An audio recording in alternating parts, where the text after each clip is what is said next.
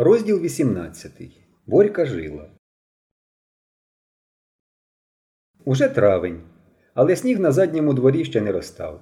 Навалені за зиму кучугури снігу осіли, почорніли, зляглися, але захищені восьмиповерховими будинками, що тісно стояли один біля одного, не піддавалися сонцю, яке зрідка виповзало у двір і дрімало на вузькій смужці асфальту, на білих квадратах класів, де стрибали дівчатка. Потім сонце піднімалося, ліниво дерлося по стіні все вище й вище, аж доки не ховалося за будинками. І тільки одутлі щілини асфальту ще довго видихали з землі теплий хвилюючий запах. Хлопці гралися царськими мідяками в пристіночок. Генка зі всієї сили розчепірював пальці, щоб дотягнутися від свого мідяка до Мешкового. Ні, не дістанеш, говорив Мешко. Не дістанеш. Бий жила, твоя черга. Ми вдаримо, бурмотів Борька, націлюючись на славиків п'ятак. Ми вдаримо. Єсть! Його широкий сплюснутий п'ятак накрив Славикового. Гани копійку, буржуй! Славик почервонів. Я вже все програв, за мною буде. Чого ж ти в гру лізеш? закричав Борька. Тут у борг не грають, давай гроші. Я ж тобі сказав, немає. Відіграю і віддам. Ах так. Борька схопив Славиків п'ятак. Віддаси борг, тоді одержиш назад. Яке ти маєш право?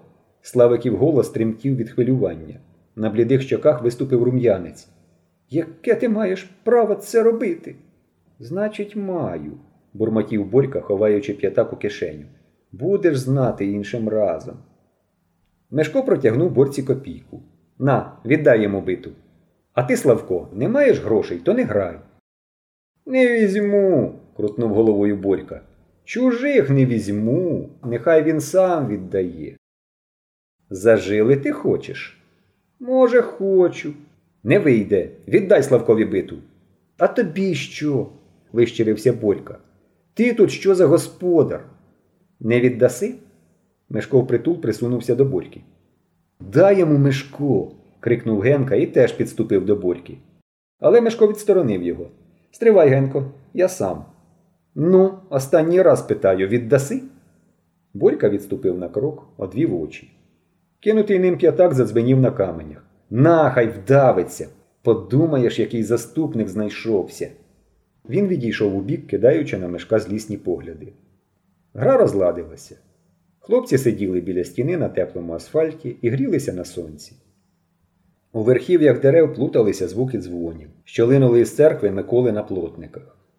На протягнутих від дерева до дерева вірьовках тріпотіла розвішана для сушіння білизна. Дерев'яні прищіпки здригалися, нахилялися то в один, то в другий бік. Якась безстрашна жінка стояла на підвіконні на п'ятому поверсі і, тримаючись рукою за раму, мила вікно. Мешко сидів на складених у дворі ржавих батареях парового опалення і насмішкувато поглядав на бульку. Зірвалось, не вдалося прикарманити чужі гроші. Недарма його жилою звуть. Торгує на Смоленському цигарками в роздріб та й рисками, які облизує язиком, щоб блищали. І батько його Філін за складом, такий же спекулянт. А Борька, наче нічого й не було, розповідав хлопцям про стрибунців. Закутається такий стрибунець у простирадло, шморгаючи носом, говорив Борька. У роті електрична лампочка, на ногах пружини. Стрибне з вулиці прямо на п'ятий поверх і грабує всіх підряд. І через будинки стрибає. Тільки міліція до нього, а він скік і вже на другій вулиці. А ну тебе. Мешко зневажливо махнув рукою. Базікати і більш нічого. Стрибунці. перекривив він Борьку. Ти ще про підвал розкажи, про мерців своїх. А що? сказав Борька. У підвалі мерці живуть. Там раніше кладовище було. Вони кричать і стогнуть вночі, аж страшно.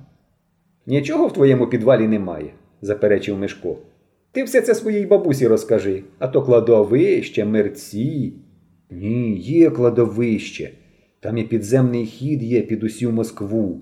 Його Іван Грозний побудував. Всі розсміялися. А Мешко сказав Іван Грозний жив 400 років тому, а наш будинок всього 10 років як збудований. Брехав би вже та не забріхувався. Я брешу? Борька єхідно посміхнувся. ходімо зі мною в підвал. Я тобі і мерців, і підземний хід все покажу.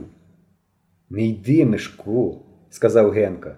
Він тебе заведе, а потім буде дурити. Це була звичайна борчина витівка. Він один з усіх хлопців знав уздовж і впоперек підвал, величезне темне приміщення під будинком. Він заводив туди кого-небудь з хлопців і раптом замовкав. У темряві, не маючи ніякого орієнтування, супутник марно волав до нього, Борька не відзивався. І тільки помучивши свою жертву та виговоривши собі який-небудь хабар, Борька виводив його з підвалу. Дурнів немає, продовжував Генка, який уже попадався на цей гачок. Лізь сам по своєму підвалу. Як хочете, з удаваною байдужістю промовив Борька. Злякались, то й не треба. Мешко скипів. Це ти про кого? Про того, хто в підвал боїться йти. Ах так. Мешко встав. Пішли. Вони вийшли у перший двір, спустилися в підвал і обережно пішли по ньому, тримаючись руками за слизькі стіни. Борька попереду, Мешко за ним. Під їхніми ногами обсипалася земля, і часом брящали обрізки жерсті або кусочки скла. Мешко добре розумів, що Борька хоче його обдурити. Добре, подивимося, хто кого обдурить. Вони просувалися в цілковитій темряві. І ось, коли вони вже зайшли далеко вглиб підвалу, Борька раптом затих. Так, починається, подумав Мишко, і, намагаючись говорити якомога спокійніше, спитав Ну, скоро твої мерці з'являться. Голос його глухо віддався в підземеллі і, дроблячись, затихав десь у дальніх невидимих кутках. Борька не відповідав, хоч його присутність відчувалася десь зовсім близько. Мешко також більше не кликав його. Так минуло кілька нестерпних хвилин. Обидва хлопчики затамували подих. Кожний чекав, хто перший одізветься. Потім Мишко тихенько повернувся і пішов назад, намацуючи руками повороти. Нічого, він сам знайде дорогу. А коли вибереться звідси, закриє двері і протримає борьку тут з півгодини. Буде йому наука. Мишко тихенько йшов. Позад себе він чув шарудіння. Борька обережно крався за ним. Ага, не витримав. Не захотів залишатися один. Мешко продовжував просуватися вперед. Ні, він не туди йде. Прохід повинен розширятися, а він навпаки звужується. Але Мешко продовжував іти. Як Борька бачить у такій темряві? А що як Борька залишить його тут одного, і він не знайде дороги? Моторошнувато все ж. Прохід став зовсім вузенький. Мешкове плече торкнулося протилежної стіни.